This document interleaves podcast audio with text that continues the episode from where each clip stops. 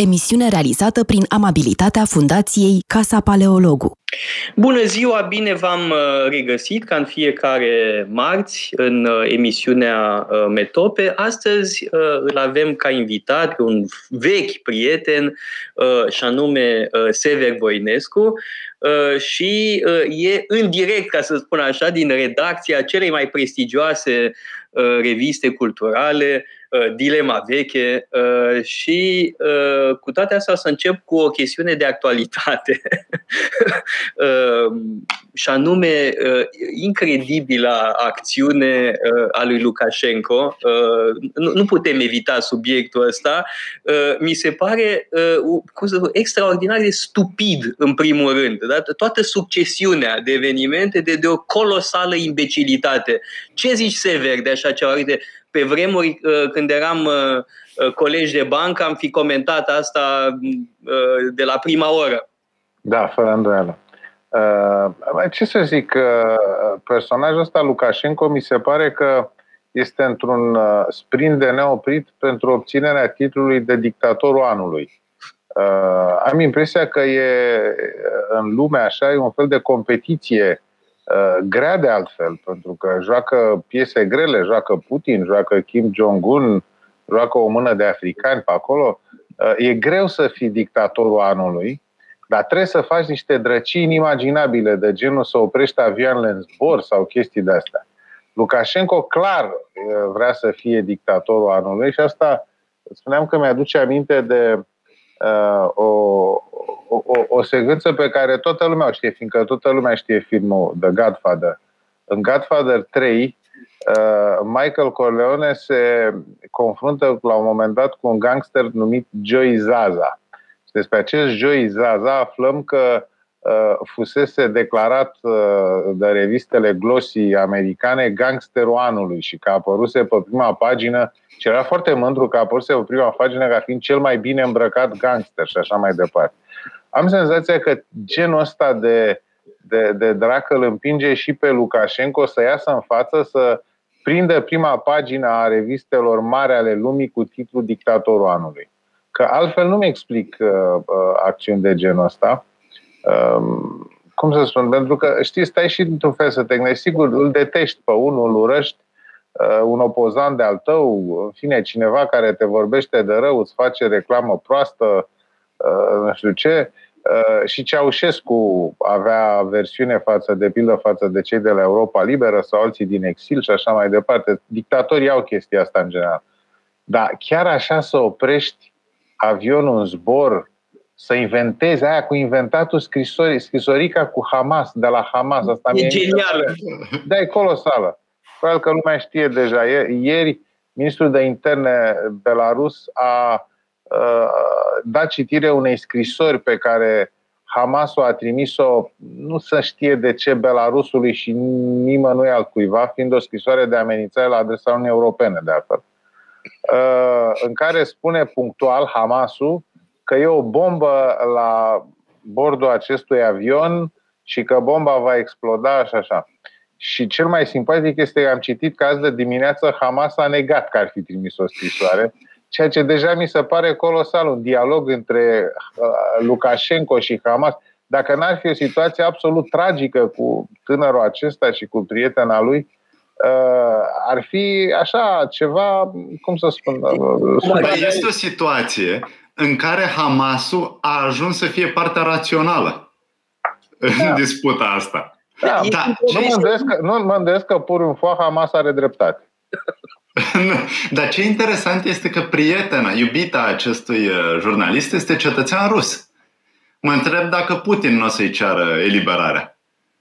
Nu o să-și dorească să... Asta ar fi culmea.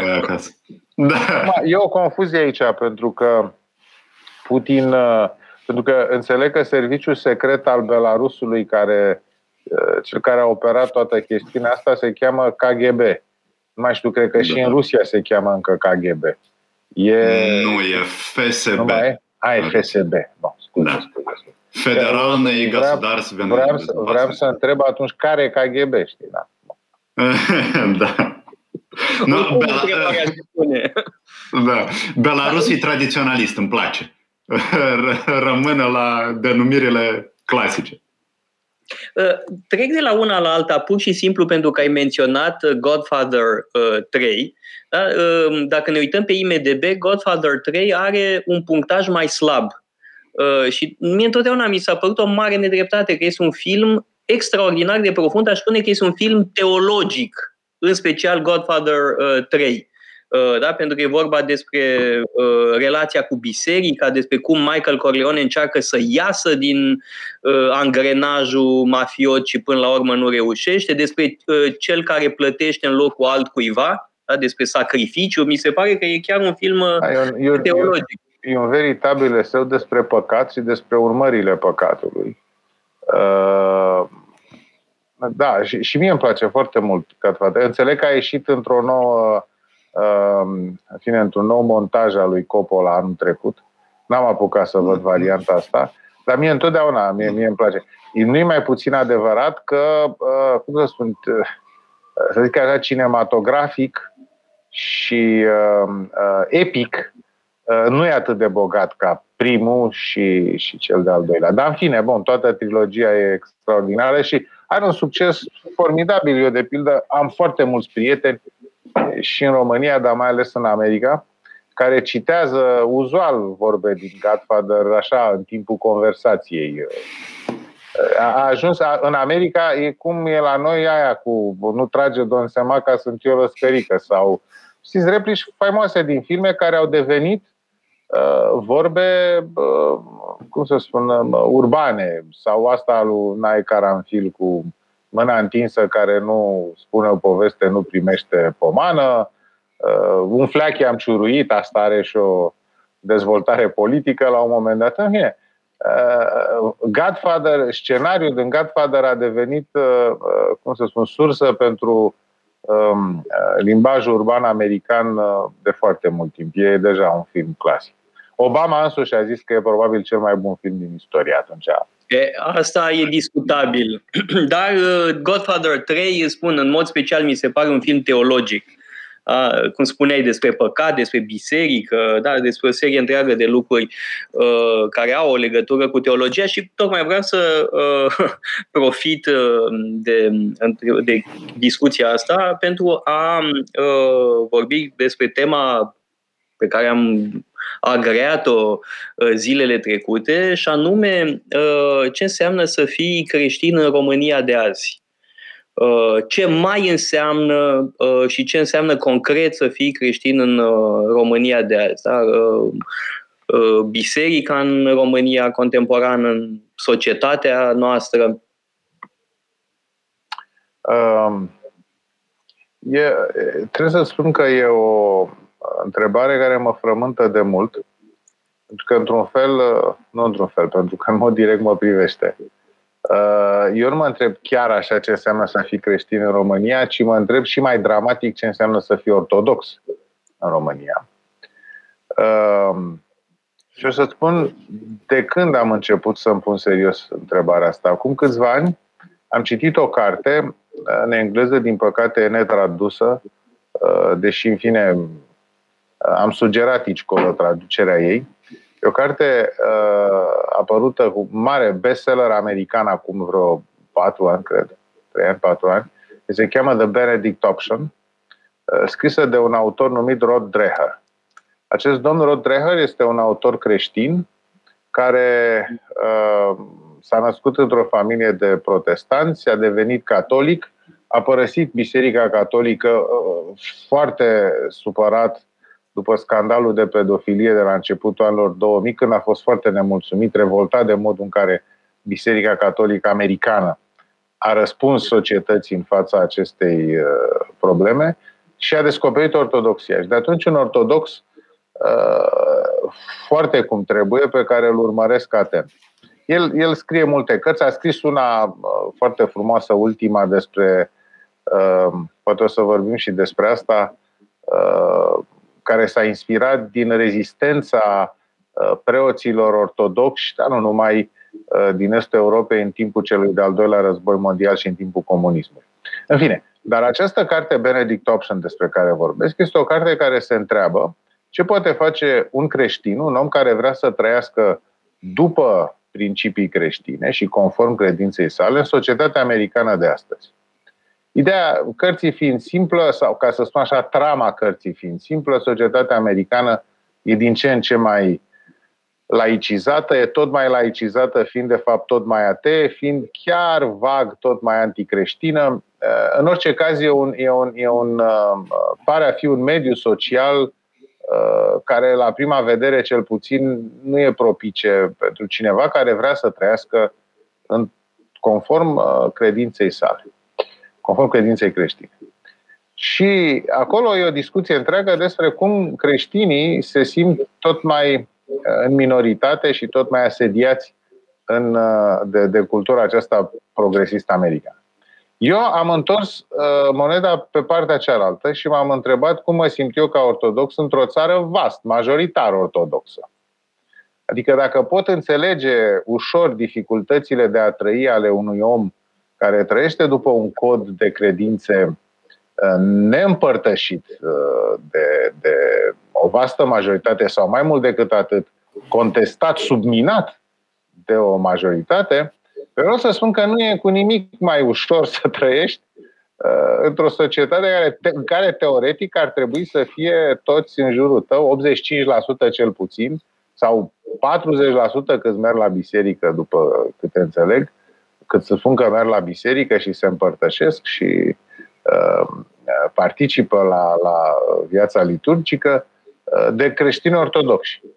Eu nu mă simt deloc uh, în mare măsură în largul meu în acest context uh, și ajung încă o dată la, la adevărul vorbei spuse și de Mântuitor și de uh, Apostolul Pavel și de, în fine, părinții bisericii și de toți creștinii adevărați de la Isus încoace, care spun că, într-adevăr, a fi creștini înseamnă a fi destinat uh, unui minorat.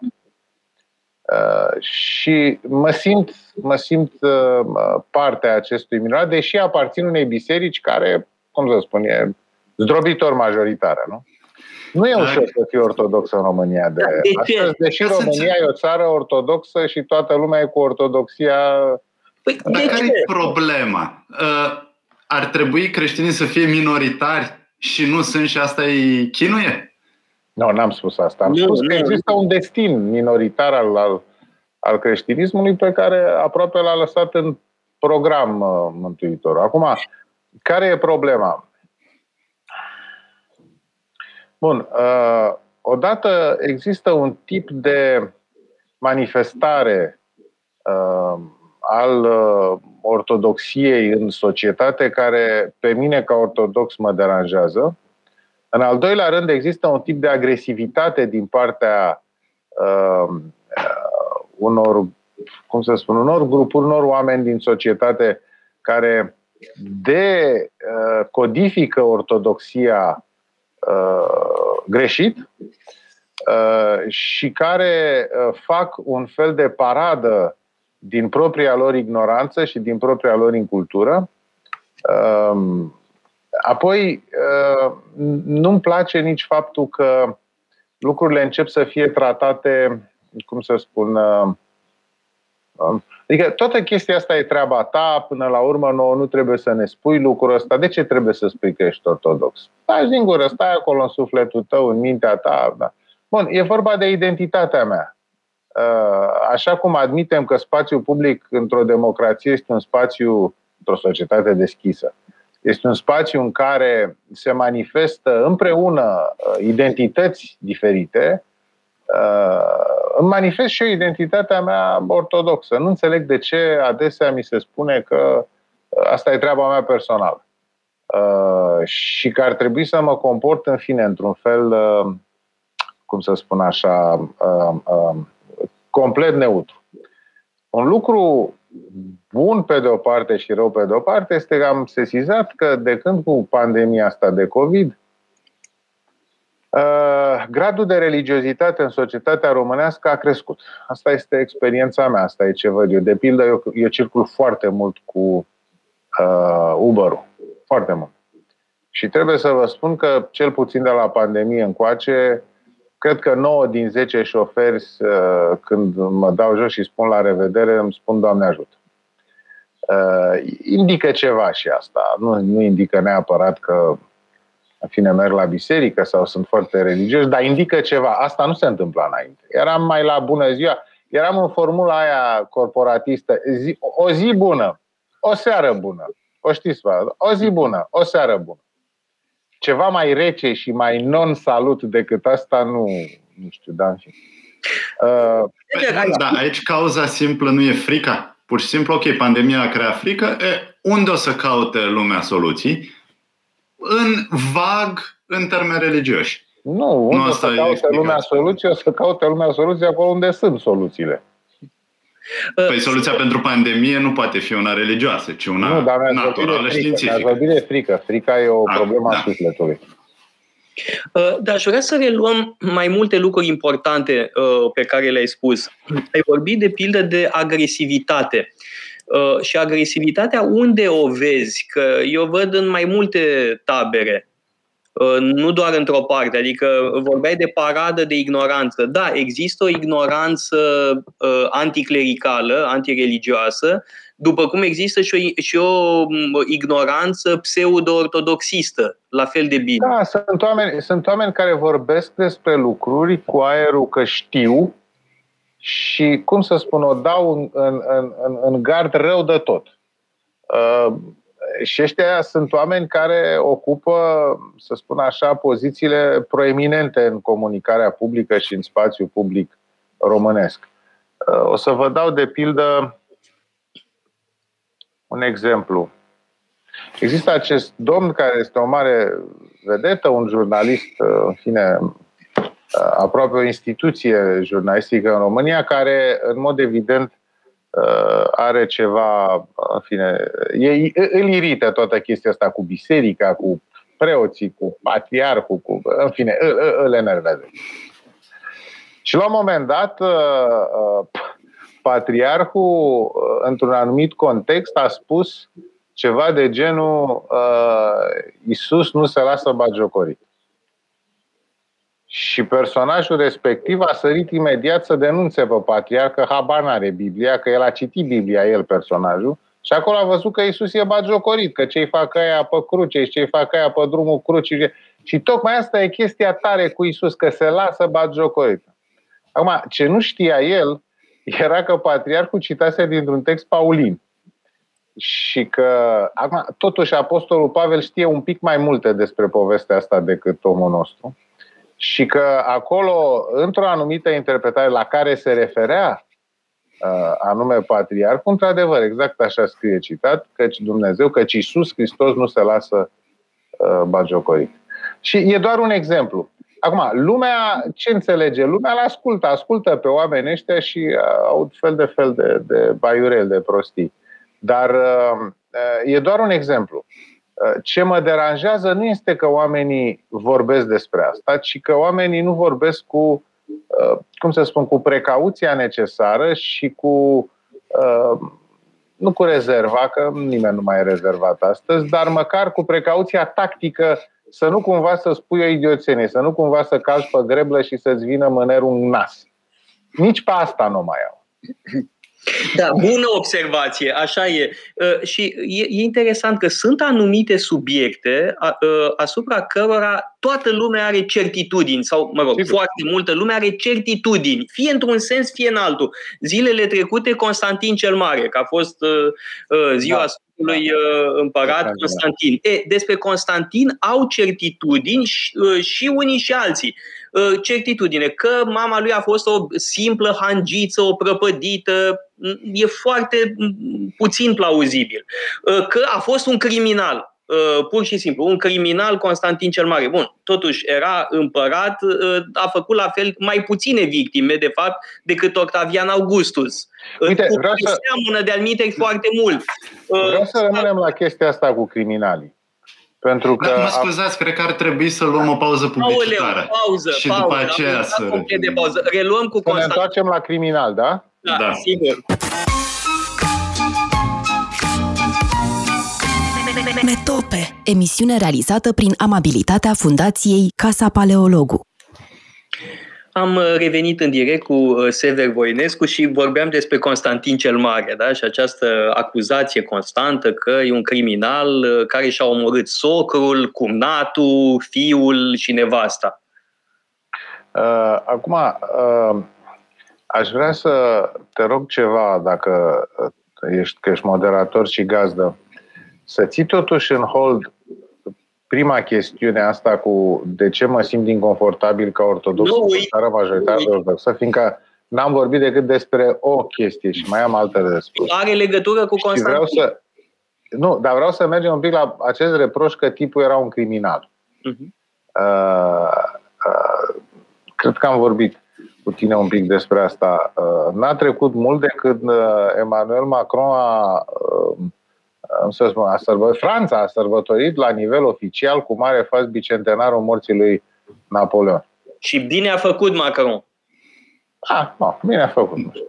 Uh, dar ce vreau să spun este că Macron a, a asumat uh, istoria asta cu Napoleon printr-o vorbă foarte tare. A spus explicit, Napoleon Bonaparte suntem noi. Uh, acum, uh, și el a fost foarte criticat de mulți, printre altele și pentru că Napoleon Bonaparte a fost un criminal. Uh, acum, sigur, toată lumea știe din istorie uh, că era vorba de, uh, să spun, de represalii și asta Napoleon nu se dădea în lături. Pentru el 20-25 de mii de civili rași deodată vezi ce făcea prin, uh, prin uh, campania Egiptului și era așa, un fel de... Uh, era un joc strategic. Pentru el era un joc strategic. Bun. Dar eu aș vrea să spun ceva despre această, cum să spun, această ipocrită iritare. Pentru că dacă noi, oamenii din secolul 21, suntem terifiați de crimele din Uh, zorii modernității, din uh, evul mediu, din antichitate. Nu-mi explic de ce războaiele astăzi continuă să fie la fel de sângeroase, dacă nu încă și mai sângeroase, pentru că suntem mult mai perfecționați tehnologic. Ce vreau să spun este că un om care pleacă la război, pleacă la acest tip de isprăvi. Uh, inclusiv astăzi. Și mă tem că așa va fi cât timp vor exista războaie pe lume. Uh, ideea că ăștia de acum 200 de ani sau 500 de ani sau 1000 de ani erau niște bestii înapoiate și uite ce odios să purtau, uh, nu se susține atâta timp cât contemporanii noștri și cei care sunt până la urmă la fel ca noi, uh, comit același gen de, de uh, atrocități. Ce vreau să spun este că e incorrect, moral, să reproșăm unor generații trecute ceva ce noi nu doar că nu suntem în stare să combatem, ci practicăm în continuare. Aici aș vrea să joc un pic rolul avocatului diavolului, deși în principiu evident că sunt de acord cu argumentul. Totuși există următoarea problemă. Și anume, cineva poate să condamne la fel de bine ce a făcut Constantin cel Mare, ce a făcut Napoleon și războaiele de astăzi. În fond, faptul că și astăzi se întâmplă grozăvii, poate chiar mai mari, nu justifică grozăviile din altă perioadă istorică. Cineva nu, poate la fel de bine e, să spună că sunt Eu n-am spus că justifică, eu am spus că sunt oameni care socotesc că asemenea grozăvii sunt specifice unui timp al înapoierii. Ori eu spun că nu e așa. Și cred că e evident că nu e așa. În al doilea rând, eu nu spun că nu trebuie să uh, spui Napoleon a comis crime. Constantin cel Mare a comis crime. Uh, nu, dacă așa a fost, așa a fost. Ceea ce vreau să spun este că, și aici poate fac volta ca să ne întoarcem la povestea creștină, este că e complet aiurea să judeci. Complet aiurea să judeci. Uh, pentru că dacă judeci, pasul următor e condamn. Și ajungem la situații de gen uh, cultură, cancel culture și woke și așa mai departe, la rescrierea istoriei, Uh, și la toate lucrurile astea care sunt, uh, cum să spun, de fapt, măsura unor slăbiciuni îngrozitoare pe care le avem. Suntem atât de slabi că nu mai suntem în stare să metabolizăm istoria uh, speciei noastre. Nu mai suntem în stare. Și atunci suntem, avem suflețele de mers cu trotineta și de ascultat la căști de astea fine nu mai înțelegem alte lucruri și atunci preferăm să, să cum să spun, nu să uităm, preferăm pur și simplu să că ne imaginăm și asta e copilărește să-ți imaginezi că dacă tu azi pui de mâine nu mai există Constantin cel Mare. El chiar nu mai există. Adică, în fine. Așa da, sunt pentru că am vorbit de Constantin cel Mare, să ne întoarcem la uh, problema uh, pe care ai uh, evocat-o la început. Da? Ce înseamnă să fii ortodox într-o țară care, cel puțin în principiu, da. este majoritar ortodoxă și întrebarea e dacă nu cumva Constantin cel Mare a creat această problemă, pentru că el când s-a convertit în 312, erau cam 10% creștini în uh, imperiu. În jur nu, nu s-a convertit, ce a făcut creștinismul religia imperiului. Da, problema, nu, problema, e vorba de nu, nu, nu, e vorba de o convertire la creștinism. Botez, el personal nu. Da, el personal s-a convertit la nu. creștinism, ba da, ba da, ba da, ba da, categoric da. Botezul e altă mâncare de pește decât convertirea. Convertirea este cât se poate de evidentă prin implicarea lui în viața bisericii. Conciliul de la Arlă, 314, deci imediat implicarea în problemele Bun, uh, uh bisericii. Problema, problema da. moștenirea, moștenirea da, cea dificilă. E o altă discuție. Erau 10% uh, creștini aproximativ da, în 312. În secolul 4, creștinii devin majoritari. Da. Da? Și nu cumva asta e... Partea dificilă a moștenirii constantiniene este, de fapt, uh, uh, uh, cum să spun, stabilirea legăturii foarte strânse între biserică și stat, între biserică și împărat. Uh, și de aici, până astăzi, din punctul meu de vedere, o, o, o tragem. În felurite chipuri, sigur, uh, în vestul Europei într-un fel, în estul Europei în alt fel, în America în alt fel, Uh, dar uh, acest, acest melanj, acest mariaj între politică și credință uh, îi se datorează în mare măsură și, în fine, de acolo vin multe rele.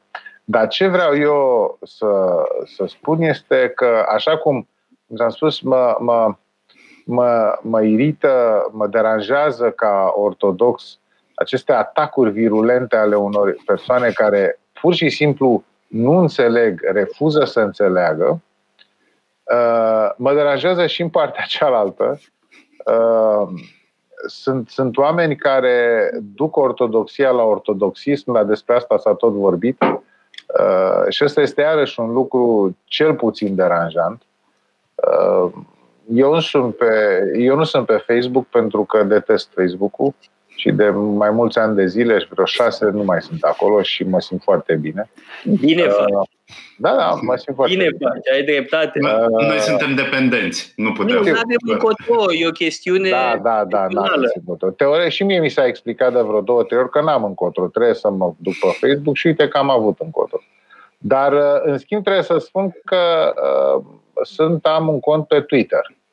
Uh, Mai unde mă, unde mai, nu, nu-i mai rău, e mai bine pentru că uh, scurtimea mesajelor e uh, acolo e radicală, e procustiană, adică nu mai știu câte 3, 200 și ceva de semne și astea sunt.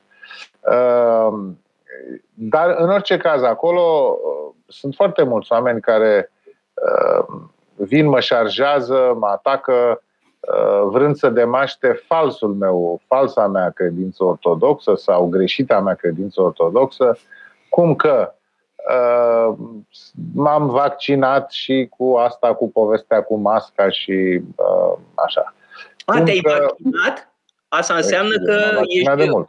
Înseamnă că ai aderat la secta anticristului, nu? Cum spun unii, da, Asta nu înseamnă da, că baptizezi cu anticristul? M-am vaccinat de mult, am fost unul dintre primii pentru că am fost în, cum se zice, în valul 2. Având o anumită afecțiune cronică, m-am înscris imediat în valul 2 și m-am vaccinat. Da, noi toți ne-am, uh, ne-am vaccinat la mine în uh, familie. Uh, bun, asta e o Bun, și mai sunt încă alte câteva lucruri, inclusiv chestiuni politice, adică dacă am o anumită uh, dacă formulez critici la adresa celor de la aur, iarăși sunt uh, socotit uh, uh, nevrednic de, de uh, identitate ortodoxă, sunt un ăsta, un cal troian strecurat de cine știe cine, Uh, în fine. Deci ce vreau să spun este că, uh, și cu asta închei, este că pentru Rod Dreher o fi greu să fie creștin ortodox într-o lume ca cea americană de astăzi, dar uh, îi transmit de aici că și pentru mine, într-o lume ortodoxă, teoretic, e cel puțin la fel de greu. Mm. Și să știți că, cum am spus, ajung la concluzia asta cu plăcere, pentru că asta, de fapt, încă o dată, confirmă faptul că nu e ușor să fii creștin pe lumea asta. Uh, ok. Acum, uh, bun, vreau să spun toate așa ca să rămână înregistrat că tot nu sunt de acord cu ideea uh, Constantin care s-a convertit, pentru că nu poate să existe convertire fără botez. E o chestiune da, politică în cazul nu, lui. Nu, nu, e o chestiune politică și aici cred că Sever are mare dreptate când spune că astfel s-au împletit uh, biserica și statul și avem... A, da, asta, asta e problema. O problemă adică, vă spun, problema, dacă s-a convertit, s-a botezat, în fine, astea sunt discuții foarte interesante de altfel Uh, și sunt convins că la Casa Paleologu sunt uh, nu, foarte e, bine prizate foarte bine. Nu, nu, dar e foarte important, e foarte important pentru că important. Uh, cineva care joacă un rol atât de important în viața bisericii, n-ai cum să spui că nu da, s-a convertit. Da, dar ce vreau să spun? botezul arată că lua în serios botezul faptul că noi, în zilele noastre, de fapt, nu mai luăm în, cu adevărat în serios botezul. Pentru el, botezul era un moment după care nu mai putea să comită anumite fapte. Uh, problema... Ideea că da, după ce te-ai botezat, nu mai poți să-l omori pe tata socru. Nu-l mai poți lichida pe Licinius, pe și atunci te grăbești un pic. Pe noi fie uh, pe da. Maximian. Da, și eu cred. Atunci te grăbești un pic. Dar ce vreau să spun este că, nu, ceea ce este important pentru noi este că el realizează asta, bun, asta e deja de toată lumea știe. El realizează acest mariaj între politică și și credință între biserică și împărat și de aici lucrurile o, Doamne, au mers. au mers da, acum, bine. Sever, uh, acum mă gândeam la uh, dificultatea asta de a fi ciudat, bineînțeles, la prima vedere, de a fi creștin ortodox într-o țară majoritar ortodoxă, clar pentru toată lumea, și totuși există această dificultate pentru că sunt diverse curente contrare. Dar totuși sunt minoritare, adică nu cred că e aceeași dificultate pe care o are un american, bineînțeles, pentru că acolo pasiunile eu, sunt altele. Nu, acum, trebuie să știți ceva. Noi trăim, la știți asta, noi trăim uh, zi de zi într-un microclimat. Uh, noi vorbim, societatea e nu știu cum. Dar noi nu trăim zi de zi, cot la cot, să ne întâlnim și să vorbim și să interacționăm cu 15 milioane de români. Noi vorbim societatea într-un fel, dar deja de la un cerc al doilea de după noi, societatea ne e ceva străin. Eu vorbesc și noi vorbim aici despre experiențe uh, în grupul social pe care, în care, în fine, uh, viețuim. Uh, și în, în, în cercul meu social, de pildă, eu sunt clar un minoritar. Clar, clar, de tot un minoritar. Unde? La dilema? Nu, în cercul meu în general. În cercul meu social, profesional, în fine, da, clar sunt un minoritar. Uh, da, nu sunt puțin că la, uh, la Trinitas nu ești minoritar. Bă, la Trinitas mă duc și fac o emisiune o dată pe săptămână. Eu vorbesc despre care emisiune foarte bună. Cred că ați, ați fost amândoi invitați. Da, deci, excelentă, da. da. O recomandăm cu mare drag. Așa este. E aproape Euro... la fel de bună ca a noastră. Se cheamă Europa Cristiana, da, emisiune excelentă. Uh, și apropo, am făcut acum un, recent o înregistrare despre Napoleon și alta despre Churchill, pentru că Churchill a fost un, un mare fan al lui Napoleon și uh, așa s-a întâmplat și făcându-le foarte aproape una de cealaltă, mi-am dat seama că există niște similitudini extraordinare de, de destin între oamenii ăștia doi. Da. Uh, revenind, uh, deci eu, eu mărturisesc ce am de mărturisit din interiorul experienței mele sociale. Uh, probabil că, sigur, dacă m-aș călugări sau dacă m-aș duce să studiez teologie și aș deveni preot, Uh, alta ar fi, să spun, uh, altul ar fi spațiul din interiorul căruia aș mărturisi. Dar așa mărturisesc ca un... Cum, cum, cum și am, am sentimentul că și tu, Toader Paleologul, uh, și tu, Răzvan Ioan, sunteți sau trăiți într-un sos social cu o compoziție mult mai apropiată de ceea ce trăiesc eu decât alta. Da, evident că da. Prin urmare, mărturisești ceva ce are relevanță și pentru voi, asta vreau să spun. Da, spuneai de, mă rog, lumea pe care o frecventăm, să nu uităm că totuși suntem în contact și cu alții, prin Facebook, prin Twitter, tu spui că n-ai Facebook, Facebook dar ai Twitter. Tu. Și uh, îți spun Facebook de, ești tu. Da, cu Facebook-ul sunt eu, tu ești cu Twitter-ul, da?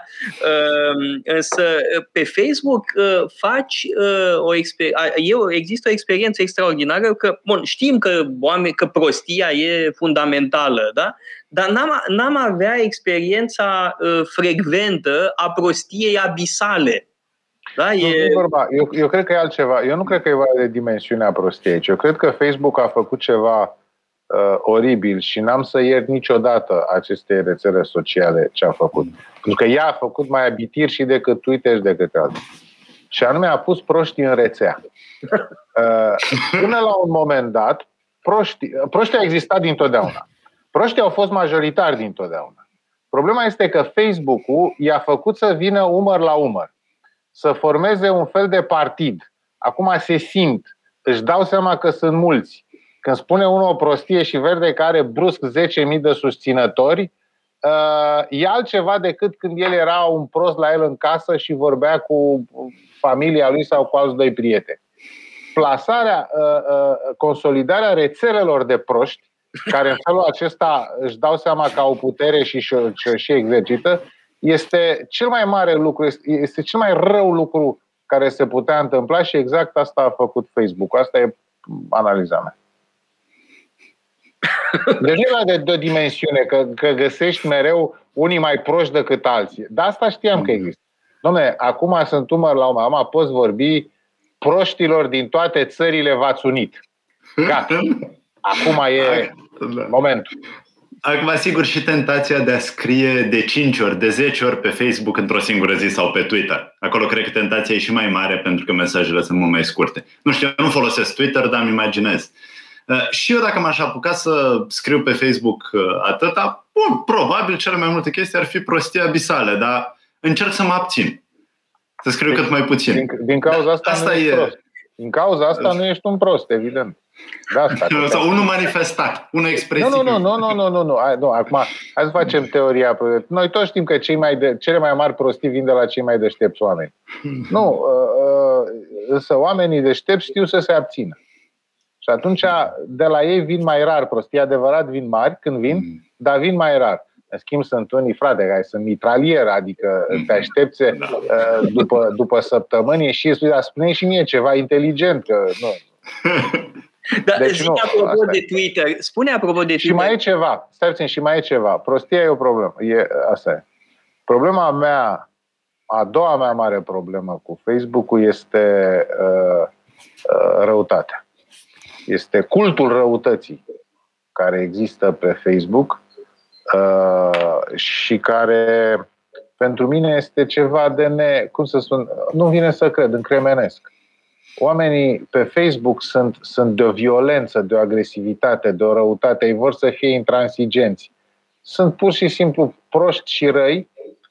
Uh, de pildă, când, când vezi câte unul sau câte altul care înjură, atacă îngrozitor, și îți dai seama că ăla, după ce se ridică de la tastele alea unde a spus vorbele alea audio, de ce ne-am întâlnit minciuni, sinistreli, știind că sunt minciuni, se duce să joacă cu copilul lui, se duce să plimbă în parc, uh, poate că te întâlnești cu el și dai din cap, bună ziua, poate îl știi din vedere, știi, bună ziua, bună ziua, dă și el din cap. Pare tot undeva. E, Facebook-ul, lumea când era în acești termeni ai politeții, chiar și ipocrite, dar ai politeți, era respirabil. Facebook a dat politețea complet la o parte. Uitați-vă a, cum se A abolit ipocrizia. A, nu, nu, nu, a, a, abolit, a abolit politețea. Ipocrizia a rămas. A abolit politețea și politețea era singura salvare a ipocriziei. Adică ipocrizia era singura chestie cu care ipocrizia să putea justifica. Nu mai are. Uh, dar ce e, e, e cumplit asta? A, a, a, această sumă de prostie și de răutate este uh, în momentul ăsta sosul lumii și se datorează uh, domnului Facebook. Dar ți se pare normal, tu ca uh, rog, autor de Twitter, că i s-a suspendat contul lui Donald Trump? Dom'le, aici trebuie să spun o chestie. Am avut o, o controversă cu, că așa cum spuneam că nu e ușor să fii ortodox, nu e ușor să fii nici conservator. Și asta e o altă treabă, treabă grea și asta. Uh, cu foarte mulți prieteni de-ai mei conservatori, care evident în, în, în imensa lor majoritate sunt uh, susținători ai lui Trump. Da, uh, cum așa? Pentru că Trump, o să, o, o să Trump spun, da, da, ce, ce nu place unui conservator. Adică Golanul nu are cum să fie conservator. Sunt de acord, eu... al Trump, sunt de acord. Uh, dar aici nu e foarte simplă treaba. Pur și simplu îi scoate din minți pe aia din stânga. Și atunci, dacă ăla îi, îi, urcă, îi, urcă de, îi urcă pe pereți pe aia din stânga, e de al nostru, domne, îmi place. Dă-i, ardei, știi, cam așa. Te pui în spatele lui, ardei, ardei, că el poate să-i ardă mai bine decât îi arzi tu. Știi? Și atunci ești că... Bun. Uh, dar revin. Uh, chestia cu Twitter, domnule, o să spun ceva. Uh, când i-au suspendat contul pe Twitter, a început toată lumea, cenzură. Acum, ți-o spun, aici a jucat un pic și experiența mea de redactor șef. Uh, și eu adesea când se întâmplă să resping texte, autorul imediat îmi strică că îl cenzurez. Uh, cuvântul ăsta cenzură place foarte mult. Uh, știi? Nu poți să mai spui, nu, e un text prost, un text care nu se potrivește, poate nu știu ce.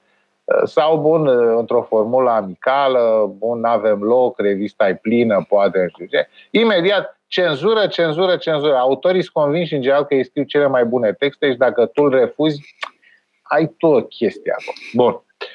Uh, e, cenzură, cenzură. Părerea mea este că nu a fost un act de cenzură. Eu numesc cenzură Uh, decizia unei autorități care are o asemenea putere încât interzice apariția publică a unei exprimări pe de-a întregul. Ce vreau să spun? Atâta timp cât eu vreau să public ceva pe Twitter și Twitter-ul nu mi-l primește, eu pot să mă duc să-l public pe site-ul meu, pe uh, asta, cum îi spune, pe SMS, pe uh, Twitter, pe Instagram, pe ăla al chinezilor, cum se cheamă, în fine, pe astea conservatoare, uh, că și-au făcut și ei platformelor, în fine. Deci, ce vreau să spun este că cenzura există numai în momentul în care există o autoritate care chiar îți oprește orice acces pub- spre public al gândului tău. Asta se întâmpla de pildă în comunism, cum bine știm, când, într-adevăr, nu puteai publica, nu puteai spune la televizor, nu puteai spune la... nu puteai să faci public un gând al tău, decât în măsura în care el era acceptat de o structură de cenzură. Aia era cenzură. Da. Dar să-mi spui, eu vreau să public la Twitter și Twitter nu vrea. A, e cenzură? Asta mi se pare cam mult. În al doilea rând, mai am un argument. Mie mi se pare că Twitter, Facebook și așa mai departe sunt până la urmă întreprinderi private, au regulile lor. Domne, dacă ei vor să fie gazeta de perete a Partidului Democrat și a progresiștilor din lume, să fie, domne. E businessul lor. Să facă alții, tot miliardari, și gazeta de perete a conservatorilor din lume. A, dacă cineva i-ar opri, ar avea puterea să-i oprească pe conservatori să facă gazeta lor de perete, atunci da, aia ar fi cenzură. Dar după câte bag eu de seamă, nu e cazul. Sigur că mi s-a spus așa, domne, și Facebook și Twitter sunt spații publice, avem decizii judecătorești în sensul ăsta, e spațiu public, pe urmare acces la spațiu public. Nu este spațiu public în sensul, uh, să spun, Habermas al cuvântului. Este un spațiu atât de frecventat încât îi se aplică regulile spațiului public în ceea ce privește responsabilitatea și așa mai departe. Dar nu este spațiu public în sensul că e o piață unde te poți duce liber. Nu. Ca să intri acolo pe, pe Facebook și pe Twitter, trebuie să-ți faci un profil. Acum înțeleg că mai nou să verifică și profilul. În fine, sunt niște proceduri, intri, aderi la locul ăla cu regulile lui. Asta e ce. Deci mie nu mi s-a părut cenzură. Acum ne cenzurează publicitatea, reluăm discuția asta că e foarte importantă.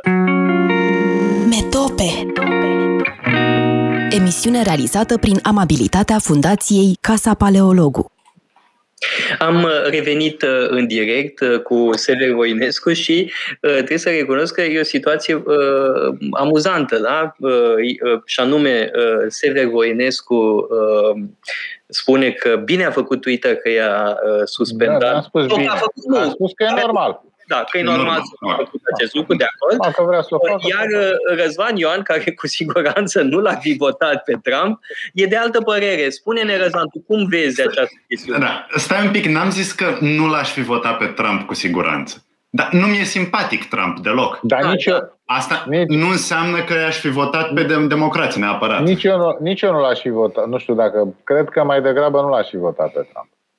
Hmm. Dacă, dacă aș fost american, de, dat, de data asta n-aș fi mers la vot. Să știi că e asta. foarte greu pentru noi în România să ne poziționăm uh, în niște chestiuni din America, chiar dacă avem evident uh, afinități ideologice, dar sunt situații în care, de fapt, e cam absurd să spui ce ai fi votat tu, cetățean român, într-o dispută din altă țară. Da? Mai exact, cu asta eu prefer să rămân neutru. Da, Aici, zi, zi, Răzvan. Da, ăștia, ăștia care vor să fie neutri, auzi, Răzvan, pe bune, toată nu, lumea nu, vrea să fie neutru. Nu, nu, nu. Vreau să fiu neutru. Ca vot. Nu. Nu, nu, nu poți, domne, să fii neutru. Nimeni nu. nu poate să fie neutru. E o ipocrizie colosală. De acord.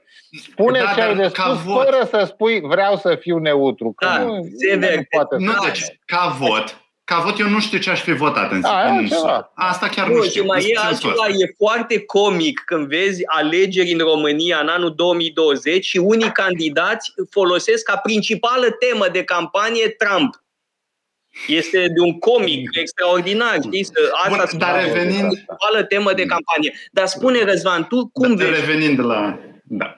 Acum, sigur, tra- uh, Twitter, Facebook și așa mai departe, MIUI, evident că sunt uh, companii private, dar se supun unor mm, reglementări uh, ca fiind spațiu public, de fapt, chiar dacă n-au început așa, chiar dacă sunt companii private. Toate companiile private se supun unor reguli, unor reglementări.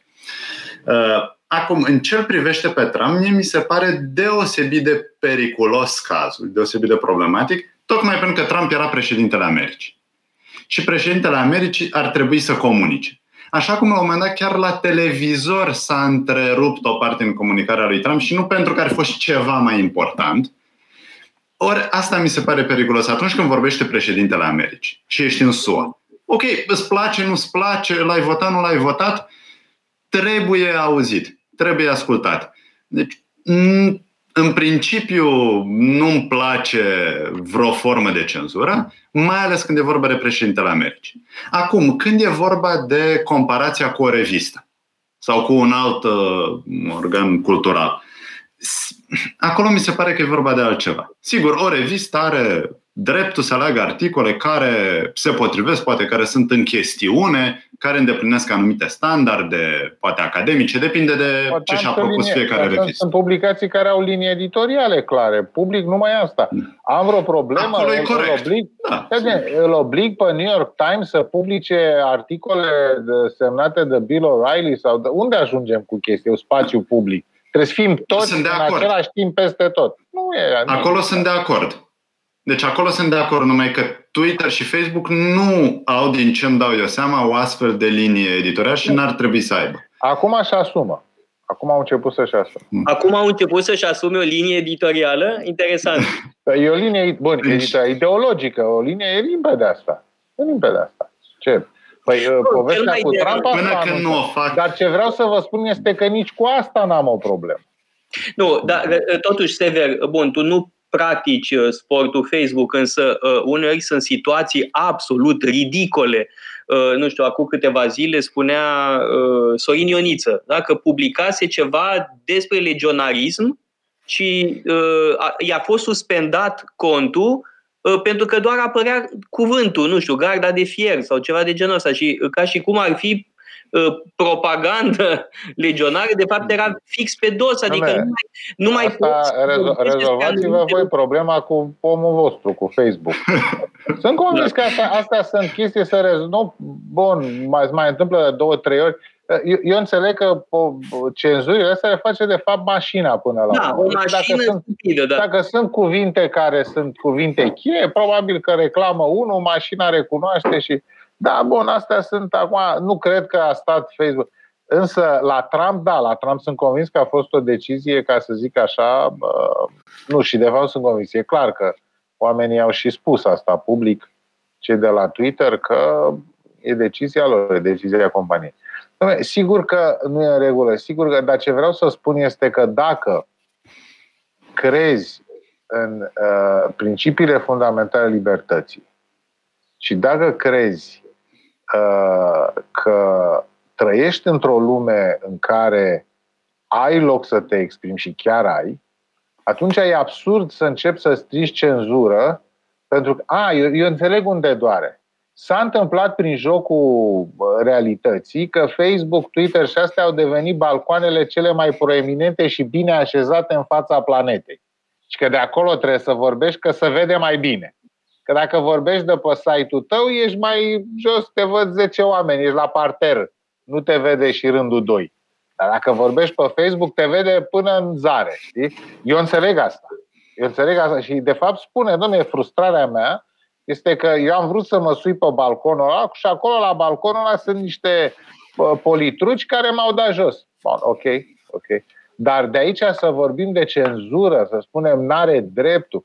Cum ai că n-are drept? Nu să vă dați seama că, de pildă, noi spunem, ă, ăștia care s-au revoltat, spun așa pe de-o parte, n-au dreptul să-l oprească pe Trump. Acolo oricine poate vorbi. Și în fraza a doua. Dar de ce nu-l opresc și pe ăla, cum îl cheamă, teroristul? I-au descoperit atunci care cont. Uh, și ăla din Iran și, în fine, fel de fel de uh, nume odioase ale planetei care se exprimă liber. Știi? Pe aceea, stai puțin, la, lasă-mă să înțeleg, i-am spus unui prieten care mi-a spus. Ori vrei să fii acolo toți, ori vrei să fie numai Trump și ea să plece. Că nu mai înțeleg nimic. Aș vrea să fie toți cei care respectă legea. Legea. Or... Ce înseamnă legea? Stați ce înseamnă legea? Mm. Acolo, acolo sunt niște reguli stabilite de corporația respectivă. Ai legea în locul ăla. În plus, care sunt regulile? Unde sunt regulile astea? Că eu nu le-am văzut niciodată. Și care Unde? se supun jurisdicțiilor tot statului. Eu, eu, la, eu, eu, pe Twitter, eu pe Twitter le-am văzut, le-am citit. Păi nu, dar aș vrea să știu care Trebuie sunt să recunosc, dar acum să nu mă suspend ăștia. Trebuie să recunosc că limbă de lemn în legile alea de Aoleu, e ca la, ca la Partidul Comunist pe cuvânt, e ca în documentele de partid despre morala socialistă. Dar sunt, sunt acolo. Da, spune-ne, înțeleg, uite... Uh, Ce-i permis, ce nu-i permis. Tema cenzurii uh, este foarte prezentă în uh, lumea... În, în, în, în România mai ales, pentru că noi am avut trauma asta, da. De pildă, nu știu, mă gândesc la un organism cum este uh, CNCD-ul, Ah. Este un organism de cenzură, adică ah. începe să semene cu Consiliul uh, Educației și Culturii Socialiste. Păi acolo ajunge. Acolo ajunge, după părerea mea. CNCD-ul și organismele de acest tip sunt uh, uh, pasul mic, prim, germenele pentru ca noua ordine, despre care eu n-am nicio îndoială că va veni, Uh, să aibă instrumentele pe masă ca să poată să agreseze libertatea, identitățile, diversitatea uh, și, până la urmă, gândirea.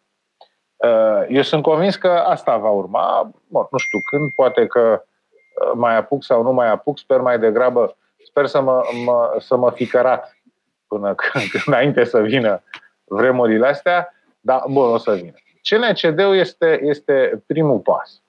Și să vă spun un lucru despre această instituție. M-am, m-am uitat atent la ea uh, în ultima vreme uh, și să vă spun un lucru despre această instituție. Oamenii ăștia au prin lege uh, prerogativa de a cum spun, opri tot ce înseamnă discriminare, discriminarea fiind de fapt conceptul fundamental acolo și sigur toate celelalte, rasism, sexism, etc. Uh, ei au prin lege câteva uh, lucruri de făcut importante. De pildă, ei trebuie chiar să necesare, vadă... Și chiar necesare. necesare da. De pildă, ei trebuie să vadă dacă uh, există locuri de muncă în această țară în care se practică discriminare. Adică, în mod normal, inspectorii lor sau, în fine, cine sunt acolo, uh, dacă află, de pildă, că la o întreprindere, să spun, lucrează uh, un grup de minoritari, uh, ar fi bine să se ducă acolo și să vadă cum sunt tratați ea. Dacă se schimbă în aceeași vestiare cu toți sau stau separat mai rău, dacă salariile lor sunt evident mai mici decât alea, legea, legea îi pune să facă asta. N-ai auzit niciodată de CNCD făcând așa ceva, fiindcă asta e o treabă profi, e o treabă mea. În schimb, băieții stau pe Facebook, apropo de Facebook, și vânează. E? Stau pe Și când încep activiștii, ăla acolo a, a pus o poză și râde de o chestie care seamănă cu o anumită pasăre. Pac!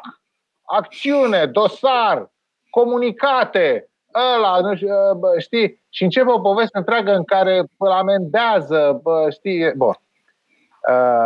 Deci fac, o, fac un lucru, în loc să facă ceea ce ar trebui să facă, fac exact ceea ce n-ar trebui să facă, atacând direct, dar absolut direct, libertatea fundamentală de exprimare.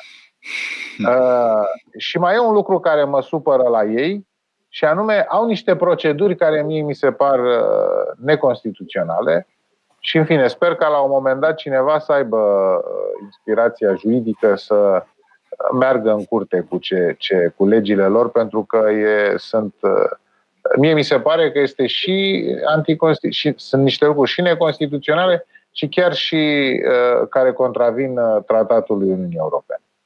Uh, dar ce vreau să spun cu mai departe?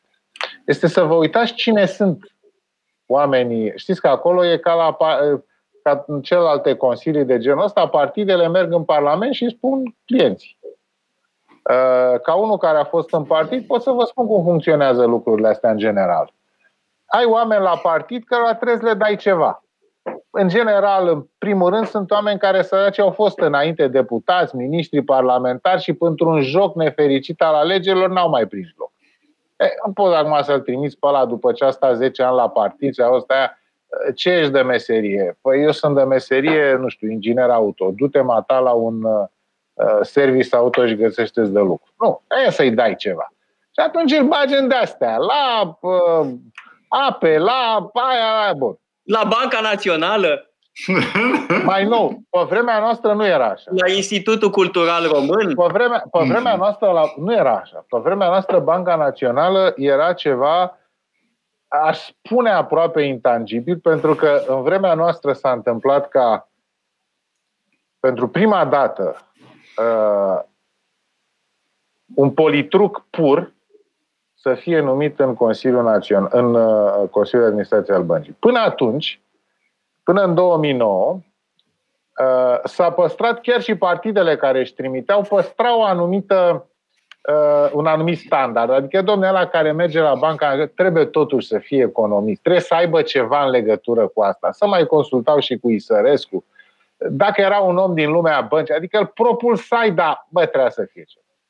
Primul caz, care a fost, de fapt, s-a spart gheața cu el. Și mi-amintesc că atunci am spus guvernatorului în, uh, că eram în, eram în Parlament când s-a dat votul pentru Consiliul de Administrație al Băncii Naționale în 2009 și a fost primul caz, a fost domnul Bogdan Oltean, care venea direct de la partid, direct din Parlament, neavând nicio legătură cu Banca Națională. Și era prim.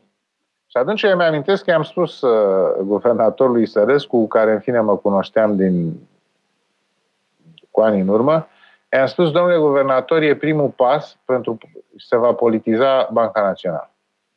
A făcut-o un partid cu un om.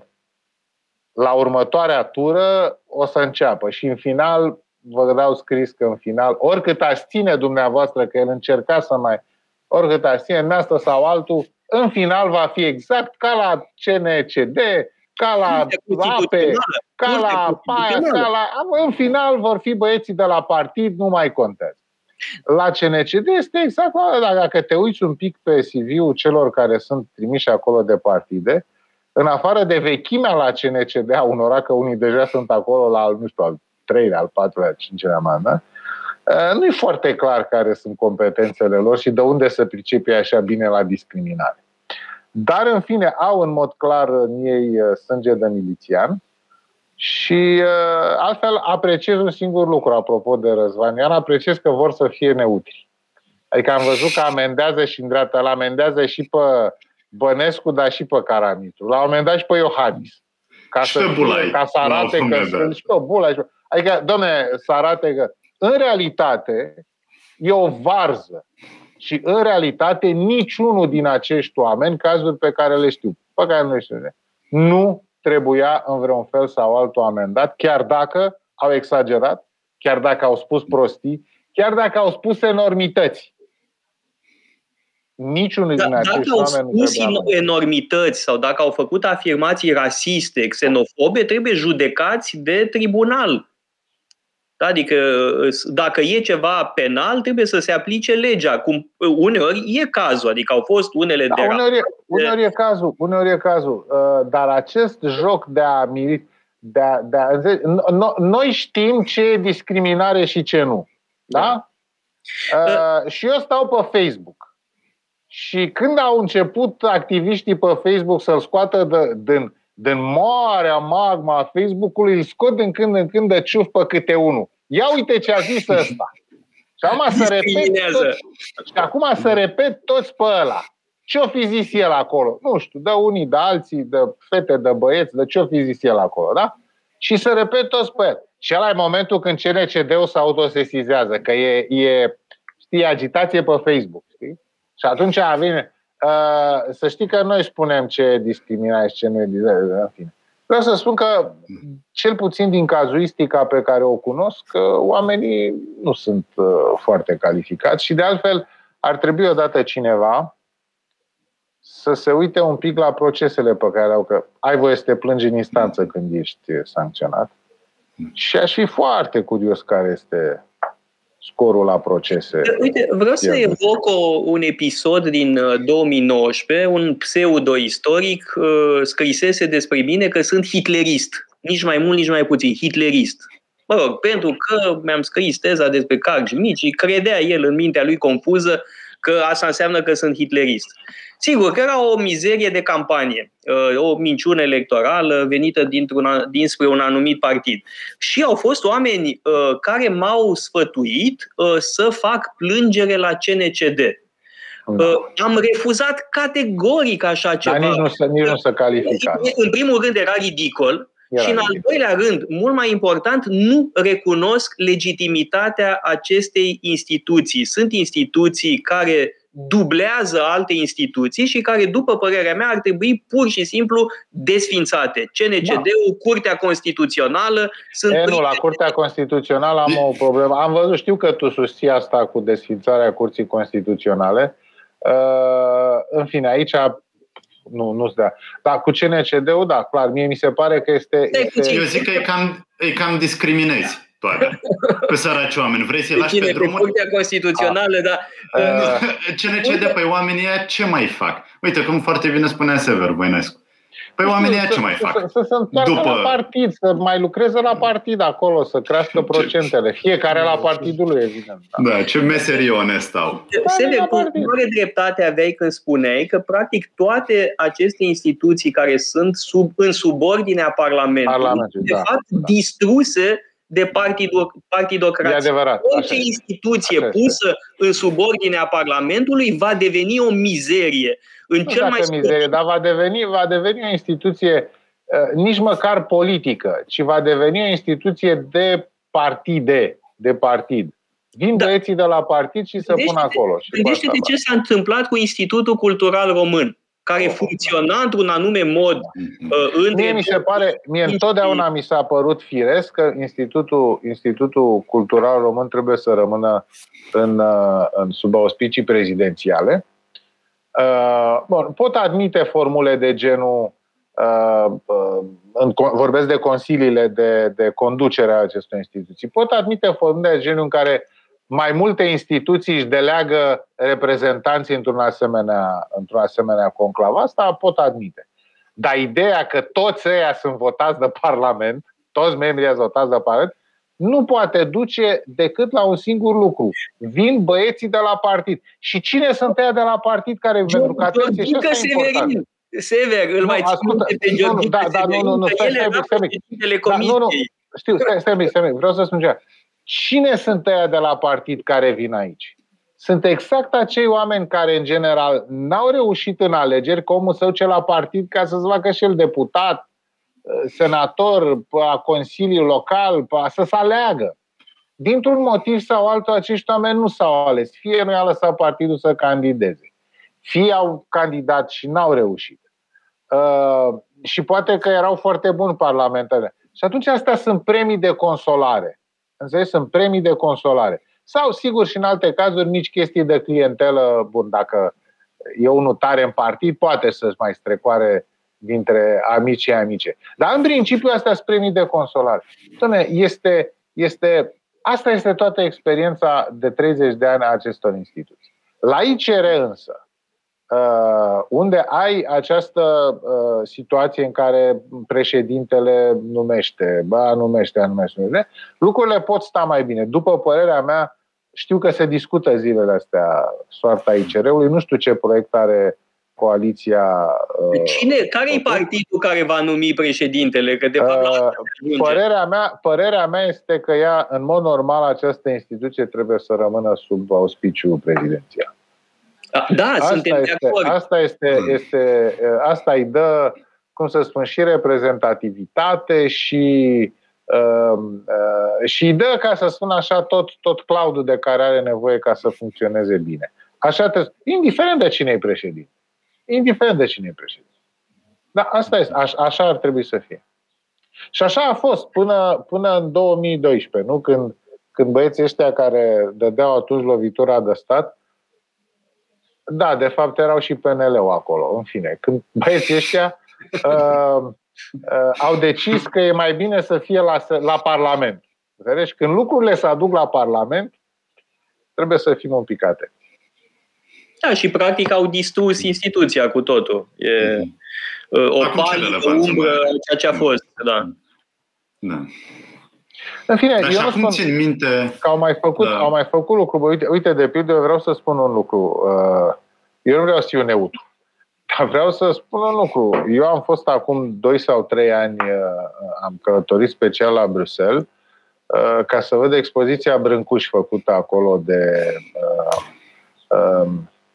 Ce era? Era ceva Europalia, era toată povestea asta de la Bruxelles, la care, din spre România, a contribuit uh, Institutul Cultural Român. Mai și vreau să-ți povestesc că a fost o expresie formidabilă. Formidabilă. A fost un, un lucru, cum să spun, jos pălărie. Jos pălărie. Ce uh, nu doar, nu vorbesc doar de calitatea în sine a expoziției, bravo lor, Europalia și ICR că au găsit oamenii cei mai potriviți ca să fie curator și să știe ce să aducă și cum să aducă, dar vorbesc de toată, toată povestea din jurul acestei expoziții impecabil.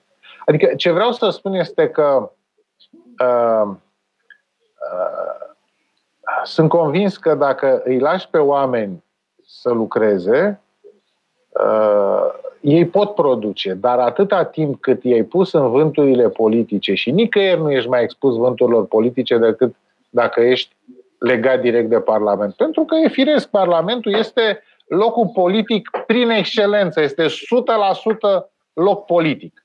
Și dacă tu legi automat toate lucrurile de cel mai politic uh, uh corp din această țară, evident ele devin foarte politice și partidice. E simplu. Mm-hmm. Da, dar asta e rezultatul.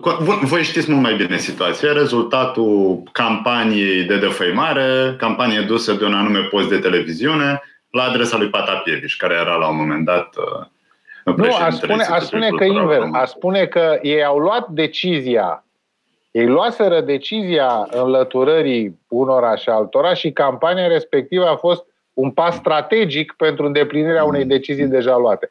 N-aș crede că acea campanie a făcut odată pe, pe băieții ăștia, pe Ponta, pe Crin, să spună opa, Patapievici nu e în regulă. Nu, nu, ei aveau un cui pe Horia de mult și îl categorisiseră în mințile lor uh, de băsist și ăla trebuie executat. Iar antena și toată povestea erau mijloacele, erau armele cu care îi trăgeau. Așa cred că. Da, și circulă despre bietul uh, Horia Patapievici în continuare niște minciuni gogunate. Da, da, da. Îi se atribuie puncte de vedere diametral opuse, opuse celor ale lui, cum da. e cazul da. cu Eminescu. Eminescu Dar da. tot timpul când spun ceva despre Patapievici, se găsește cel puțin un imbecil care să spună, a, Patapievici care l-a denigrat pe Eminescu. Pe Eminescu. Da. Da? Cu cadavru din dulap bun. Ori el tocmai spune pe dos. Tocmai ce poți să spui despre Patapievici e că e un fel de eminescian că seamă, mă rog, că da. și uh, ideologic este apropiat Horia, de Eminescu. Horia Patapievici, am citit texte și am, am și văzut o conferință uh, a lui despre Eminescu. Uh, îl iubește pe Eminescu într-un fel în care... E prea mult. Eu, eu n-am, sincer, eu n-am văzut, nu știu un contemporan de-al meu. Contemporanii de-al lui Eminescu, da, erau mulți și au fost mulți foarte atacați. Da, în fine, postmodernitatea, comunismul, în fine, ne-au depărtat de, hai să spunem, de genul ăla de sensibilitate. Dar Horia Patapievici îl iubește pe Eminescu într-un mod uh, impresionant.